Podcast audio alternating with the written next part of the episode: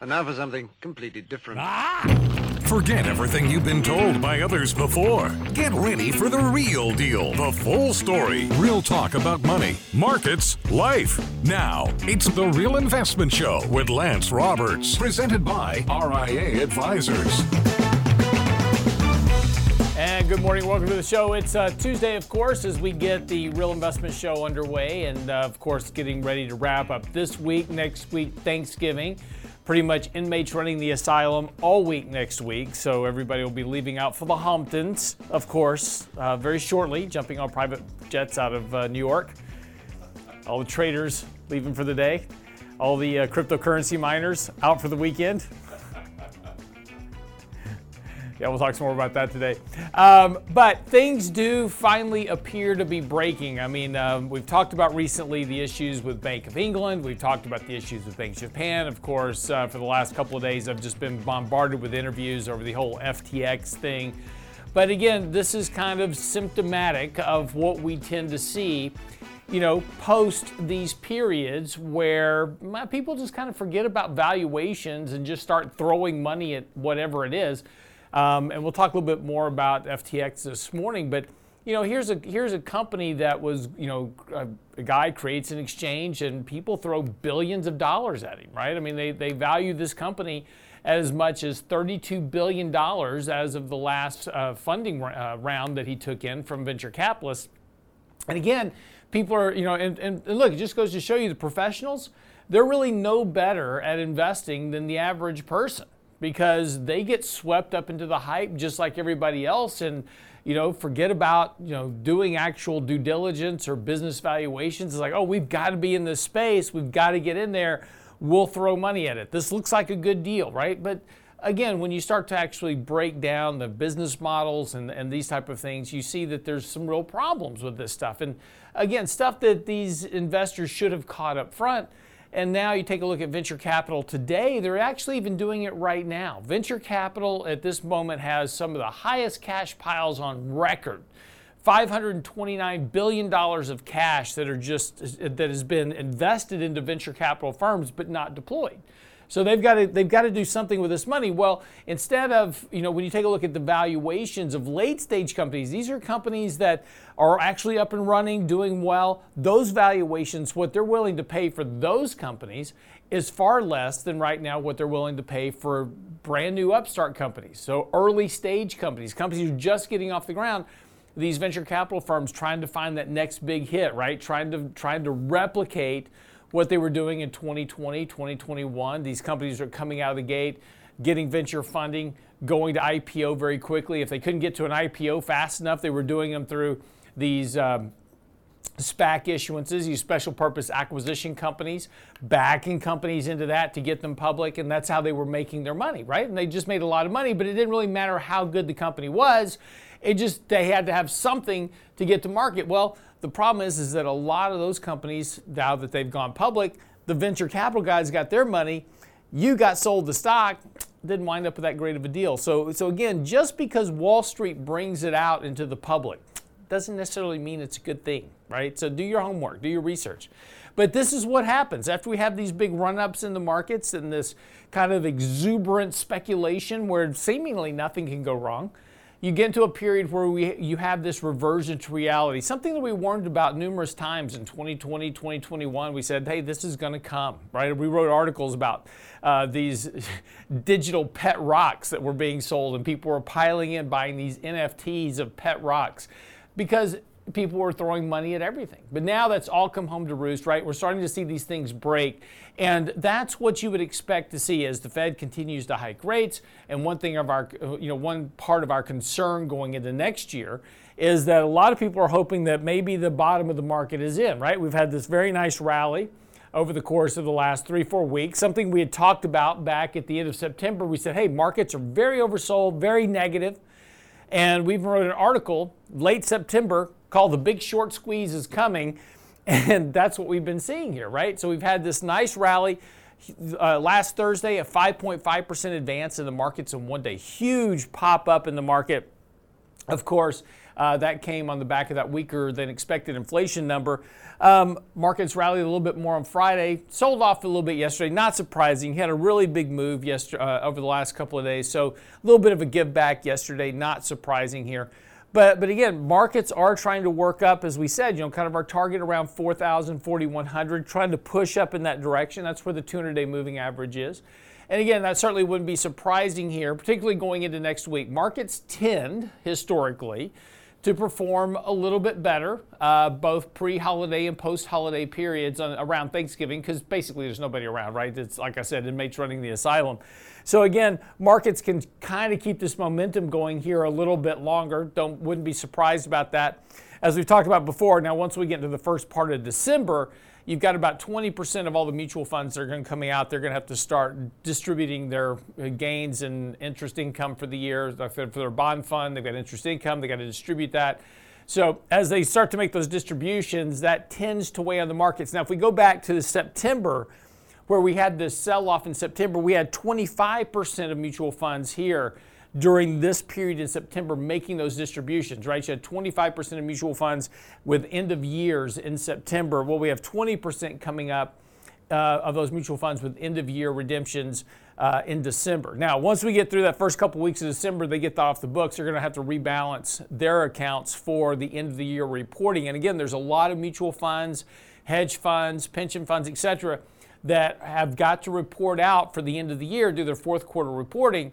And that's where you have this traditional kind of window dressing. We call it the Santa Claus rally, but typically it's just basically these pension funds, hedge funds, mutual funds, et cetera, that have to do these reporting to get all the assets on their books, make sure they have all the right stocks, they're all in the right places, and they have their money actually allocated so they can bill on it. So that's why you get that. Uh, kind of last couple of weeks rally here. So over the next couple of weeks, expect uh, at least uh, you know a bit of volatility here. There's not a lot of upside in the markets. As we've talked about before, markets are starting to work up more back towards their kind of overbought conditions. Uh, we yesterday we sold a little bit of equity in our portfolios. Uh, again, as we've been talking about, using this rally to reduce some risk, raise a little bit of cash. So we did that again yesterday. If we get some more rally later this week, we'll do that again. Uh, a little bit more into next week. We want to kind of get ready for a little bit of sloppiness uh, starting in the first couple weeks of December. But again, uh, the, a, the big chunk of this rally now has eaten up that really oversold negative condition that we saw before. So again, upside here is limited. Make sure and use that here for a bit just to, to raise a little bit of cash, reduce some overall risk, and just kind of prepare as we get to next year. Now, now that's the important thing too, is to remember as we get into next year, we're not through this yet, right? You know, while there's a lot of hope that this decline this year is the bulk of the bear market and it'll be over with. Next year we'll be back to the races in terms of a bull market. Probably not. Uh, and the reason is is that the Fed is still hiking rates. Yes, they're going to taper that pace of rate hikes in December, but they're still hiking rates. They're still going to hike 50 basis points, which is an aggressive move at any point in history right? Another couple of 25 basis points hikes once we get into uh, the first part of 2023. So all those rate hikes still, that lag effect has got to catch up with, with the economy. It's going to slow down earnings and revenue growth for companies. It's going to compress margins. So again, as we start to get into next year, we're going to have to contend with all of these rate hikes that the Fed has done. And, and most likely, at some point here, as, as we again, uh, again continue to talk about the risk of something breaking, keep a watch on the housing market. We're going to talk about that this, a little bit more this morning. But that's the one kind of big indicator you want to watch because it impacts the majority of Americans. Be right back after the break with more of the Real Investment Show. Don't go away.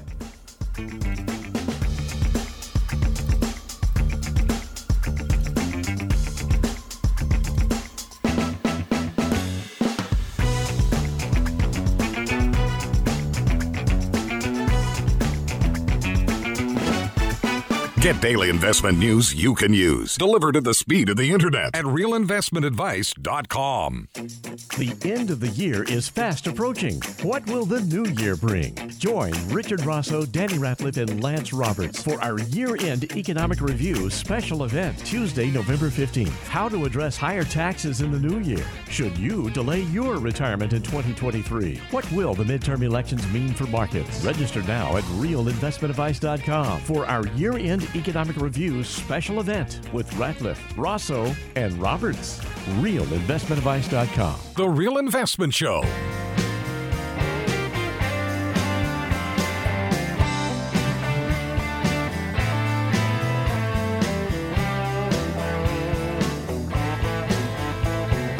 Welcome back to the show. It's uh, 617 on this chilly Houston morning. I tell you what, if you live in the Houston area, it's the first snap of really good winter coming in, 44 degrees this morning.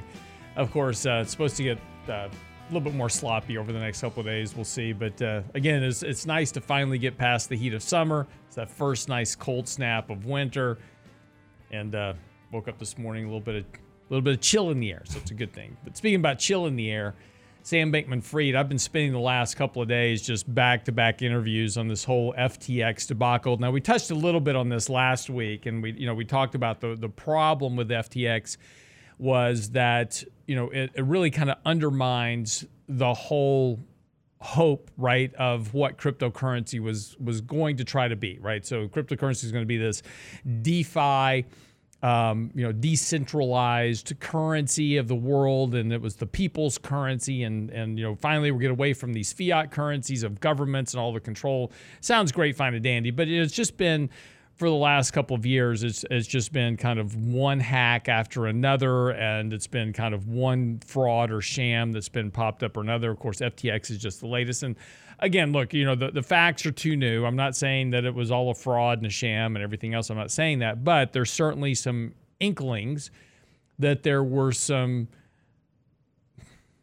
non kosher activities that were going on within the company with customer funds. And, and this brings up a point. This is something that I, that I had an interview yesterday um, and, and and was talking specifically about this is that you know one of the one of the issues that, as we said last week that's going to come out of this is going to be regulated.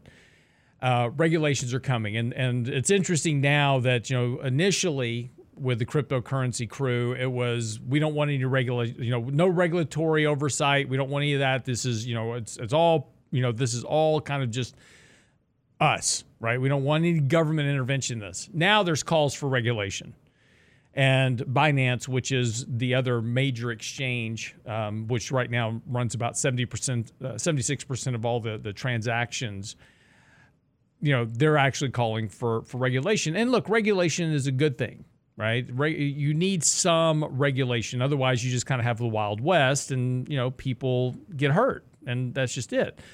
You know, and I'm not so, you know, while, while, you know, when the Constitution was written, you know, for, for, the country. It was pretty much, you know, here's kind of the, the basic rights you have, right? Freedom of speech, liberty, pursuit of happiness, those type of things.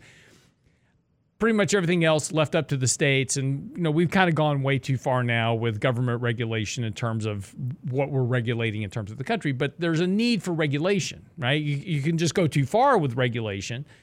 But having no regulation, you get anarchy right? So you, there's there's got to be a happy medium here somewhere, right? But you got to have some regulation. So I don't, you know, nobody's arguing that.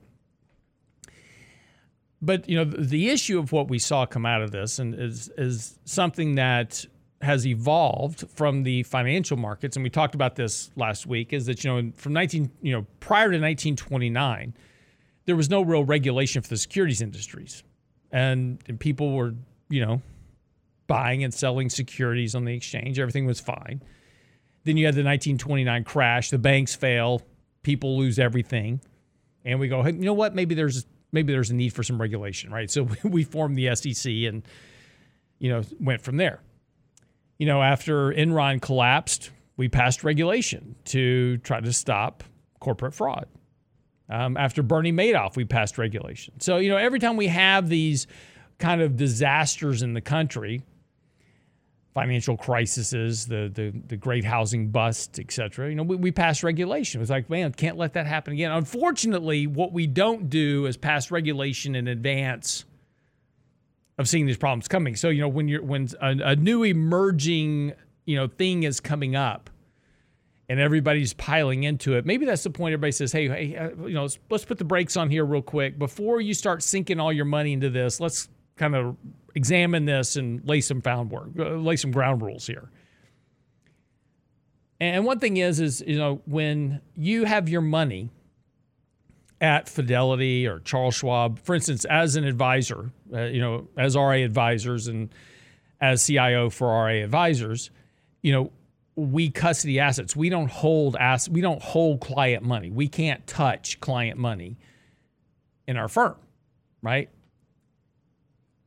Our clients' assets are held with a major custodian: Fidelity, Charles Schwab, TD Ameritrade, Interactive Brokers. So that's where your money's held. Those firms have insurance against failure. Not only are they insured by SIPC insurance, it's also covered by private insurance that they acquire to ensure that in the event of a default or failure, et cetera, that customer funds are safe.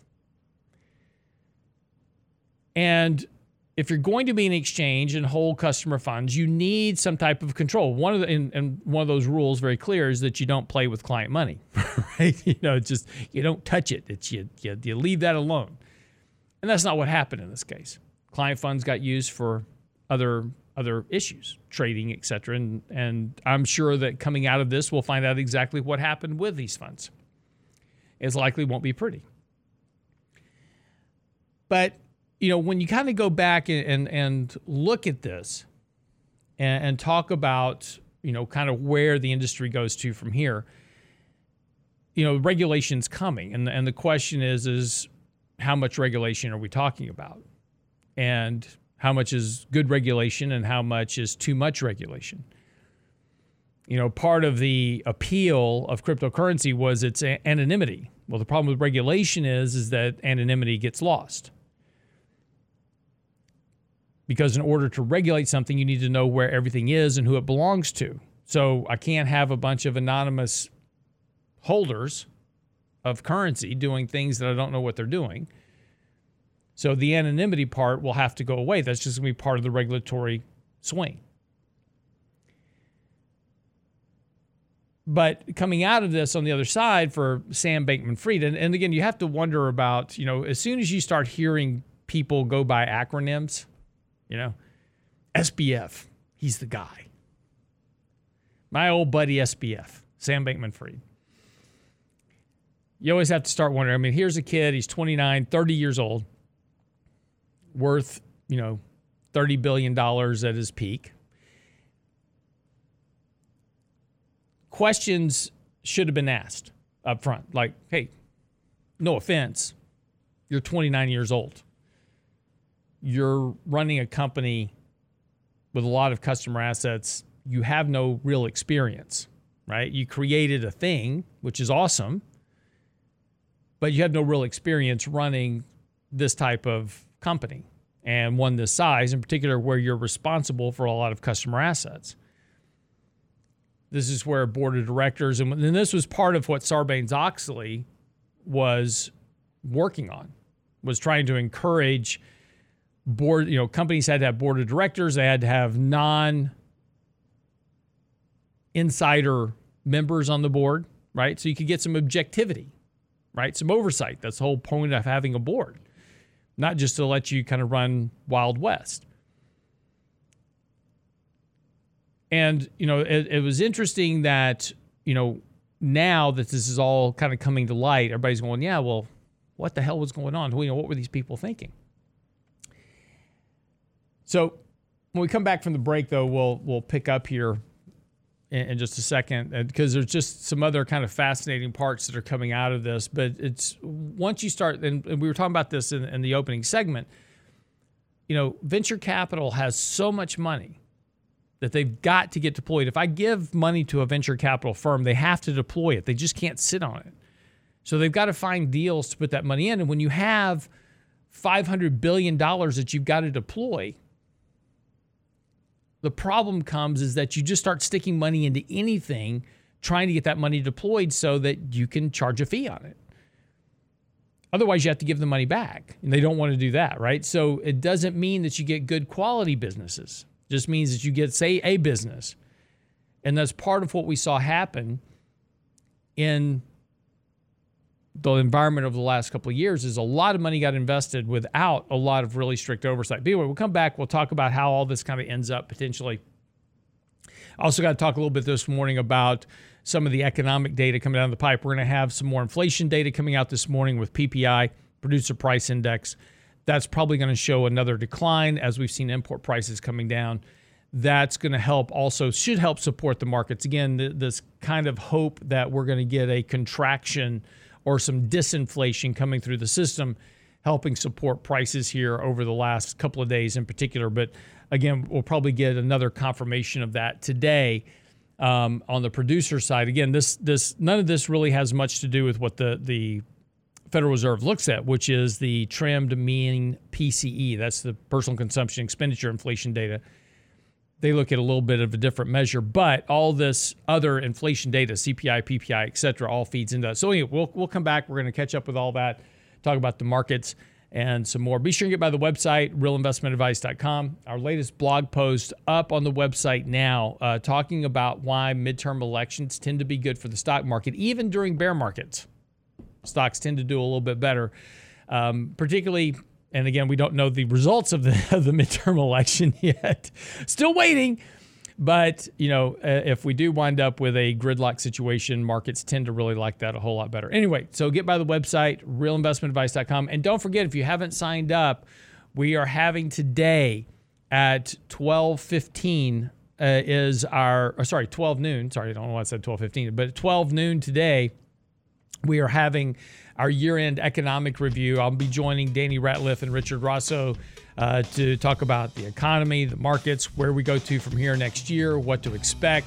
Um, what kind of opportunities makes this? We're going to get through all that today, how midterms are going to affect that. That's all going to be at 12 today. So just get by the website, realinvestmentadvice.com, click the banner at the top of the page to get registered for this afternoon's event. It's absolutely free, of course. But we'll be going through all that at 12 noon today to Zoom. So just simply um, register online um, at realinvestmentadvice.com. We'll be right back.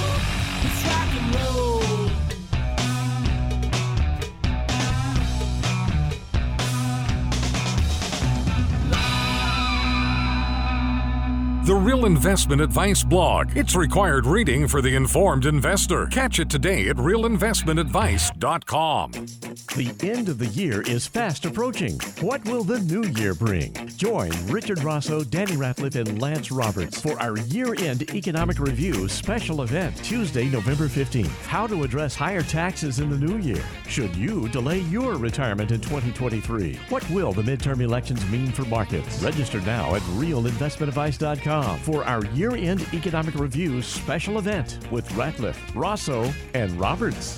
RealInvestmentAdvice.com. You're listening to The Real Investment Show.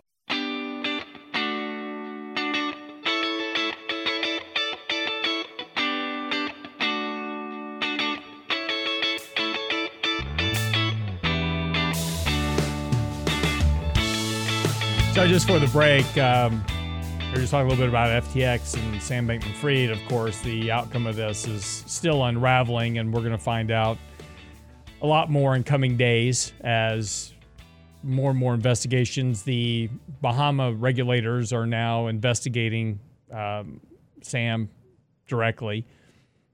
There is a move by the Manhattan Manhattan District Attorney to investigate Sam Bankman Fried as well. So again, investigations are, are going to be forthcoming, and results are going to be interesting to watch. And of course, the question is, is where's Sam Bankman-Fried at the moment? Um, there was a Twitter rumor over the weekend he had fled to Argentina. We'll see. we'll see if that's the case. His, uh, but uh, just in case you're interested, he has listed his Bahamas penthouse for forty million dollars. So he lives in it's an exclusive penthouse in an exclusive little area of the Bahamas, overlooks the ocean. It's got all the trappings of what you would expect of a billionaire, you know, cryptocurrency guy with a Bahama residence. Um, anyway, that's for sale for a cool thirty-nine million five hundred thousand dollars. So if you've got some left pocket change, looking for that. I just think it's interesting though. They did an interview with Sam Bankman-Fried um, before he kind of really went all out. And, you know, I just have to wonder. And when you take a look at the, the penthouse, you can go online, you can get the tour of the penthouse. And as you tour the penthouse, you should have this playing in the background. This was an interview that was done with Sam Bankman Fried um, about his aspirations. I wanted to get rich not because I like money, but because I wanted to give that money to charity. Say that you have $100 and you want to figure out what you can do with it to help the world. Earning to Give is thinking about which causes, which charities save the most lives per dollar. This $100 can go as far as it possibly can to help the world. Last year, this 29 year old guy donated $50 million. Next year, he's planning to donate $500 million a year. And next decade, he will probably give away more than $10 billion. The amount of good that you can do uh, for the future of the world is is really large, and it's way more than you can do to actually make yourself happy with anything like that amount of money. Well, of course, that's with the exception of the forty million dollars you spent on a penthouse, which would make me happy. but this actually goes, you know, what's interesting uh, about this interview is twofold. One is who gave this guy thirty billion dollars? you know, just on evaluation. I just, you know, that's that's the one thing. Uh, but seriously, you know, this comes back to another issue that we've talked about here recently, and and when you think about kind of the economy today and, and ESG investing, we've we've talked a lot about this environmental, social governance, um, you know, issue you know, one of the things that has been promoted by the World Economic Forum and Sam Sam Bankman-Fried was all wrapped up into this, and not just him. I mean, a lot of co- companies have gotten swept up into this whole idea about shareholder capitalism, shareholder capitalism, right? Stakeholder capitalism. And what this is, this isn't about shareholders stakeholder capitalism is a different thing. Now, companies normally operate under the premise that they're going to grow the business and that all the investors that invested into the company, they participate in the growth and success of that business. And the business is to do what is in the best interest of the shareholders at all times. We have all kinds of rules for that. Shareholders have all kinds of legal rights and protections for the corporation. If they're going to you know so you can do whatever you want with your own personal business. You can start your own business be 100% shareholder of your own business do whatever the hell you want right? You can take money out do whatever you want doesn't matter. It's all you. Once you start taking on investors partners etc you no longer have that capability. You have to be responsible to the shareholders. And the company is to operate in a manner that is in the best interest of those shareholders, right? So you go make acquisitions, you run the business properly, you grow it, you be successful, everybody makes money, right? Everybody's happy. That's not stakeholder capitalism. That's not what they're talking about. Stakeholder capitalism, and this is something that Sam Bankman Fried was, was discussing, even though indirectly. And of course, remember he's you know very much you know tied into. He donated forty million dollars to the Democratic Party, which is a big supporter of this idea of stakeholder capitalism. I'll tell you why. BlackRock, who's one of his primary investors, also very big on this whole ESG stakeholder capitalism bench. Stakeholder capitalism is the idea that corporations have a responsibility to take care of the world. You're too stupid as an individual to take care of yourself, so corporations need to do it for you. They need to make sure that you read the right information, that you watch the right things, that you do the right things. And corporations' responsibility, this is the idea of the World Economic Forum and stakeholder capitalism, is that corporations are there to make sure that you comply with what is best in their view. Now, think about that for a moment. The benefit of socialism over time has always been that it allowed the wealthy to control the poor, right? So, you know, go back throughout history, every major empire in the world, it was a function where the wealthy controlled the outcome, right? You know, the kingdoms were there and they allowed individuals to have some land that was owned by the kingdom, but you were able to farm it, but then you had to pay your tithes to the kingdom, right? Taxes. And that worked great until of you know the function that the kingdom became greedier and greedier and needier. And took more and more and more from the individual and the serfs had nothing basically and they just produced everything for for for the wealthy. And so you had two classes. You had the poor and you had the rich. What stakeholder capitalism does is create a world where corporations remain in control. The wealthy, of course, control the corporations. So while you talk about these ideas about you need, right, you, the individual, you need to be conserving more. You need to stop eating meat because it pollutes the atmosphere. You need to stop using your electricity because it pollutes the atmosphere, et cetera, so forth and so on. But they don't do that, right? They're flying around in private jets and doing whatever they do. But you should not be doing that. And this is why they keep getting in trouble all the time because, you know, they, they run around, they promote these ideas of, you know, we got to save the planet, and they're flying around in private jets, and you know, you've got to wear masks and have vaccines, but they're at parties unmasked and you know doing whatever. You know, it's it's a very lopsided coin. But this is the idea of stakeholder capitalism, which is that stakeholder capitalism controls the socioeconomic environment to their benefit, and this keeps you from having control of that aspect. They get you to buy what you what they want you to buy. They get you to go where you want to go. They get you to do what you want to do. And that was one of the the big experiments of the lockdowns, which was, you know, if we lock down the economy, will everybody comply? And man, people just fell in like sheep, except for the few people that ran around. They're like, I'm not getting vaccinated. And they were outcasts, right? So if you're non-vaccinated, you're an outcast. Everybody else, right in line which is exactly what they wanted to see. So now they know for certain that this stakeholder capitalism will eventually work. And this has been the whole point of, of this push of ESG and stakeholder capitalism because people will fall in line and do what they do what governments want them to do. And that's okay, right? As long as it's done in the best interest, supposedly, of the of the population, right? It's okay. Corporations can be in control, no problem. But that's not what capitalism is.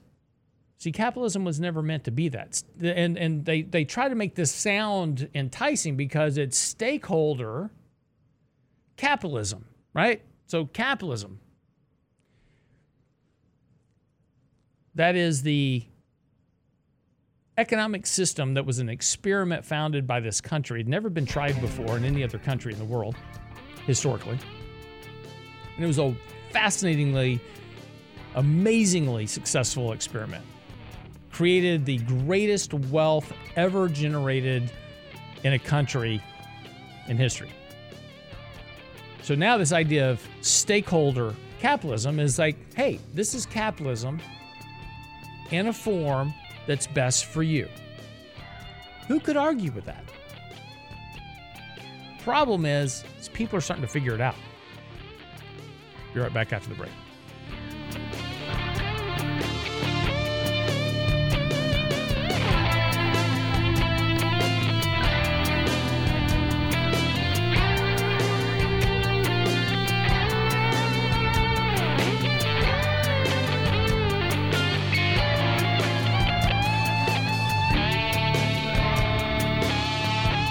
Get daily investment news you can use, delivered at the speed of the internet at realinvestmentadvice.com. The end of the year is fast approaching. What will the new year bring? Join Richard Rosso, Danny Ratliff, and Lance Roberts for our year end economic review special event Tuesday, November 15th. How to address higher taxes in the new year. Should you delay your retirement in 2023? What will the midterm elections mean for markets? Register now at realinvestmentadvice.com for our year end economic review special event with Ratliff, Rosso, and Roberts. Realinvestmentadvice.com. The Real Investment Show.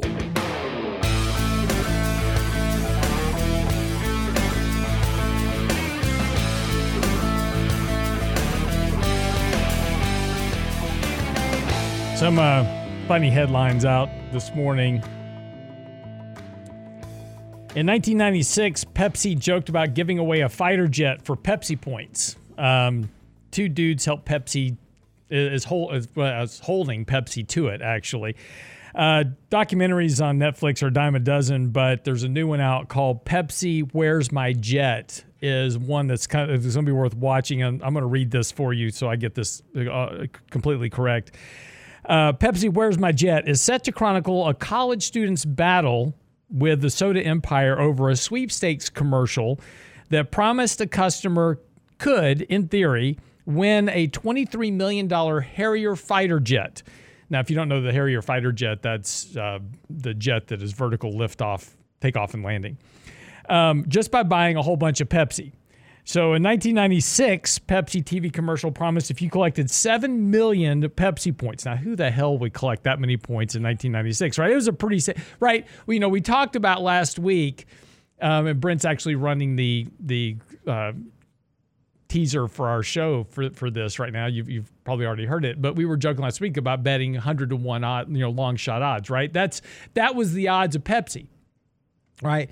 There's it's it's a million to one, or this case, seven million to one, that somebody would actually collect this many points. We'll never have to give away the jet. It'll never happen. Unfortunately, somebody did it. and they want their jet. So we'll, we'll see. It's going to be worth watching. I haven't watched it yet, but it's it's now on my watch list. They read the fine print in the contest and realized you didn't have to buy the Pepsi to get the points. You could buy the points. Yeah. And they found a guy to invest and bought up the points, and they're holding them to it. so it's going to see. It's going to be fun. exactly. Um, so I, I, love when this kind of stuff goes wrong, right? I mean, it's like you just can't make this up. No, you can't make it's something else you can't make up.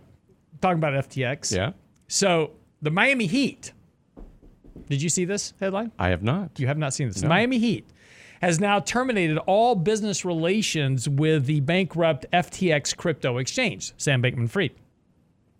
This was despite, despite, mind you, signing a two decade deal for 135 million. Now, now here, hold on a second for me. Back up just one moment here. So here's this kid, 30 years old, running this crypto exchange. So you're putting your money in the crypto exchange, and he's trading exchange, buying a $40 million penthouse in the Bahamas, giving away $10 million, doing this, doing that, and signing a deal for 135 million. Now, should alarm bells be going up at any point in this process, right? I mean, just I'm just saying. Anyway, he signed a two-decade, $135 million deal last year to name the sports stadium FTX Arena. The team announced on Friday they're now searching for a new stadium sponsor, and they've gotten a bite. Now, this is a, this is a group that has bid on naming the stadium before. It's the porn site Bang Bros. Oh, I thought you were going to say Binance was going no, after it. I, I, won't be surprised. that, that won't be surprised. But the reports about FTX. This is a, this is a quote. This is this is a true story, by the way. The reports about FTX and its affiliates are extremely disappointing. Miami tweet uh, Miami Heat tweeted out in a statement adding Miami Dade County and Miami Heat are immediately taking action to terminate our business relationship with the FTX. We'll be working together to find new naming rights partner for the arena. Immediately after doing of sending out this tweet, the adult film company Bang Bros posted two images of the stadium, one with bankrupt across the top picture that also said oops right below it. Uh, that was with the FTX logo on the top of the building. And they photoshopped on their own logo, which in the caption said, Hey, our offer still stands. They had offered $10 million previously to name the stadium and were turned down because of their business line, right? Nobody really kind of wants that on their stadium. But they did promise that less people would get screwed. So I'll bet their cheerleaders would be interesting. could be. Anyway, Bang Bros, based out of Miami, tried to purchase the stadium's naming rights in 2019. And back then, they actually said this in a tweet We've officially submitted our $10 million bid for the naming rights to the Miami Heat Arena. We wish to thank America, thank American Airlines for their past support of the Heat. We intend to change the name to Bang Bros Center. Um, anyway, so we'll see, but uh, they're not going to get the naming rights. just, I just want to let you know they're not going to get the naming rights. But like I said, you know, interesting headlines for a Tuesday. I just wrote my tease for the fourth segment. Yeah, no, just just leave that one alone. This one just needs to die a slow death. Um, anyway, um, so I don't know. I'm, I'm gonna watch. Look, I'm just gonna watch the special on the fighter jet. That's I, I just want to know if they get it or not. Yeah. They'll just get they'll, they'll they can get the fighter jet, right? I mean, people buy the jets all the time, mm-hmm. right? They're just disarmed. You just can't. And get they're $23 million. and then and they're Yeah. twenty three million dollars. But Sticker so price. you know, getting the jet is no big deal, right? Just Pepsi's got to fork up the cash for it. That's hilarious. You know, it's it's. But I love these marketing campaigns. Yeah. Somebody thinks about this stuff and then they go horribly wrong. Didn't think about it enough. yeah. And the big news, of course, is is that the fifth season of Yellowstone has now started on Paramount. Oh, yeah. Yeah. So Also, the uh, the Tulsa King started over the weekend. with Sylvester Stallone. Yeah. Yeah. Which is also written by the same guy who wrote Yellowstone Yes. and 1883. Taylor Sheridan. Yes. So Good stuff. He also wrote another one um, about a prison. And the name escapes me now. It wasn't that great. I know which one you're talking about. Yeah, about. it, wa- it wasn't that good. That's, that's, it's- it was so memorable. I can't remember the name of it. And I'm sure there's probably somebody watching our show right now who's like, it's whatever. I bet if you look at the feed, somebody's gonna give you the title yeah. of it. So He just wrote it for practice. Kingstown. Yes. Yeah. Kingstown. Yeah. So Pretty gritty. yeah, it was, and it was okay, but it wasn't. It wasn't 1883, and it wasn't Yellowstone. So we'll. I, so I'm not so sure with Sylvester Stallone. Hmm.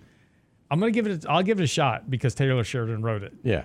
Right. So I lived in Tulsa Okay. for nine years, and there's a lot of inside jokes, even in the first episode that would. I Oh, you found watched it? I found it enjoyable. Yes. You did. Okay. Yeah. So, all right, I'll give it a shot. We'll see if it'll last. It'll probably last longer than FTX. yeah. Um, we'll see how see how this goes. The mayor of Kingstown. That's that's the name of it. yeah. Mayor Yes. of Kingstown. Yeah. Took me a minute to get there.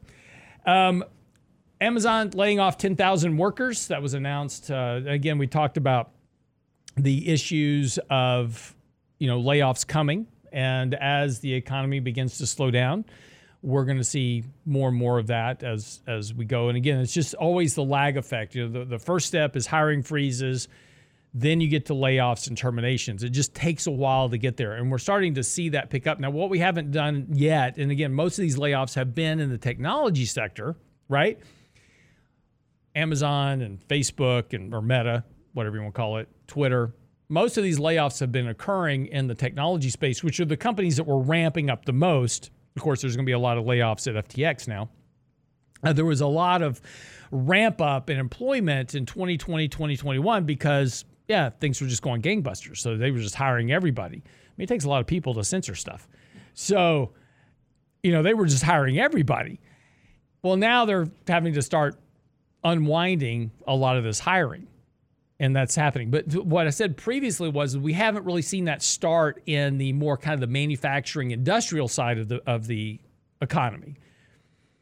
Well, we're starting to actually see that. Actually, FedEx Freight is now to begin driver furloughs next month because shipping is beginning to slow down pretty dramatically. Volumes of shipping. We talked about Maersk last week, the shipping container company, starting to um, you know, warn about falling shipping rates and, and falling cargo loads. So again, the economy is clearly starting to slow on multiple fronts. And so while we're seeing the tech layoffs right now on the technology side of the sector, we'll eventually begin to see that roll through the economy as the economy continues to slow down next year because of why? Why? Because of higher interest rates. Fed's hiking rates, slow economic demand. It's going to eventually roll through all the sectors of the economy. It just started in the tech sector because again, you know, they were the ones hiring the most and they were just hiring people, you know, just basically you showed up, submitted your application, they just kind of found a spot. Yeah, we'll hire you. Boom, stuck you in somewhere. Um, I told you, like, you know, I was meeting people. Their whole job was just to monitor the the Facebook page and I'm not sure what they were doing, but they would just monitor the the, tra- the traffic on the page, right? What was going on, and they were getting paid for this. it's like you have computers that will do that. Um, but you know, so so we're seeing that. Um, we're starting to see that kind of slowly start to sweep here through the economy. And again, while there's a lot of hope that, and we said this at the opening of the show today, well, there's a lot of hope that the market may have bottomed here and that you know they were the Fed's close to a pivot. Be careful with that because historically, when the Fed begins to pivot, that's not the best time to be owning stocks because that's where the rate hikes have now taken effect on the economy. The reason they're stopping hiking rates is because now something has turned within the economy and it's not turning for the better, obviously. And, you know, while there's a lot of hope that the Fed can engineer this soft landing and we'll just kind of slow down a little bit, it's just never really been the case historically. These soft landings always turn into hard landings for one reason or the other, generally because something breaks. And then we're all kind of scrambling for cover. So just be a little cautious here. Again, as we've been talking about over the last three, four weeks now, use this rally, take advantage of it. It's fine. Just be sure and take some profits and raise some cash along the way. We did some of that yesterday. We'll probably do some more later this week if this market rallies some more. Market is uh, looking to point up this morning. Dow's up about 200 points right now. Uh, S&P's up about 30. So you know we'll have a decent little open yesterday. Of course, uh, had a sell-off yesterday, so kind of just getting back to even from where we were yesterday. But again, use the rally, uh, take advantage of it, and and raise a little bit of cash. All right, we'll see you back here tomorrow. Be sure and tune in at noon today for our economic summit. It's on Zoom. Simply get to by the website, register there um, at realinvestmentadvice.com. That's realinvestmentadvice.com, and we'll see you back here tomorrow.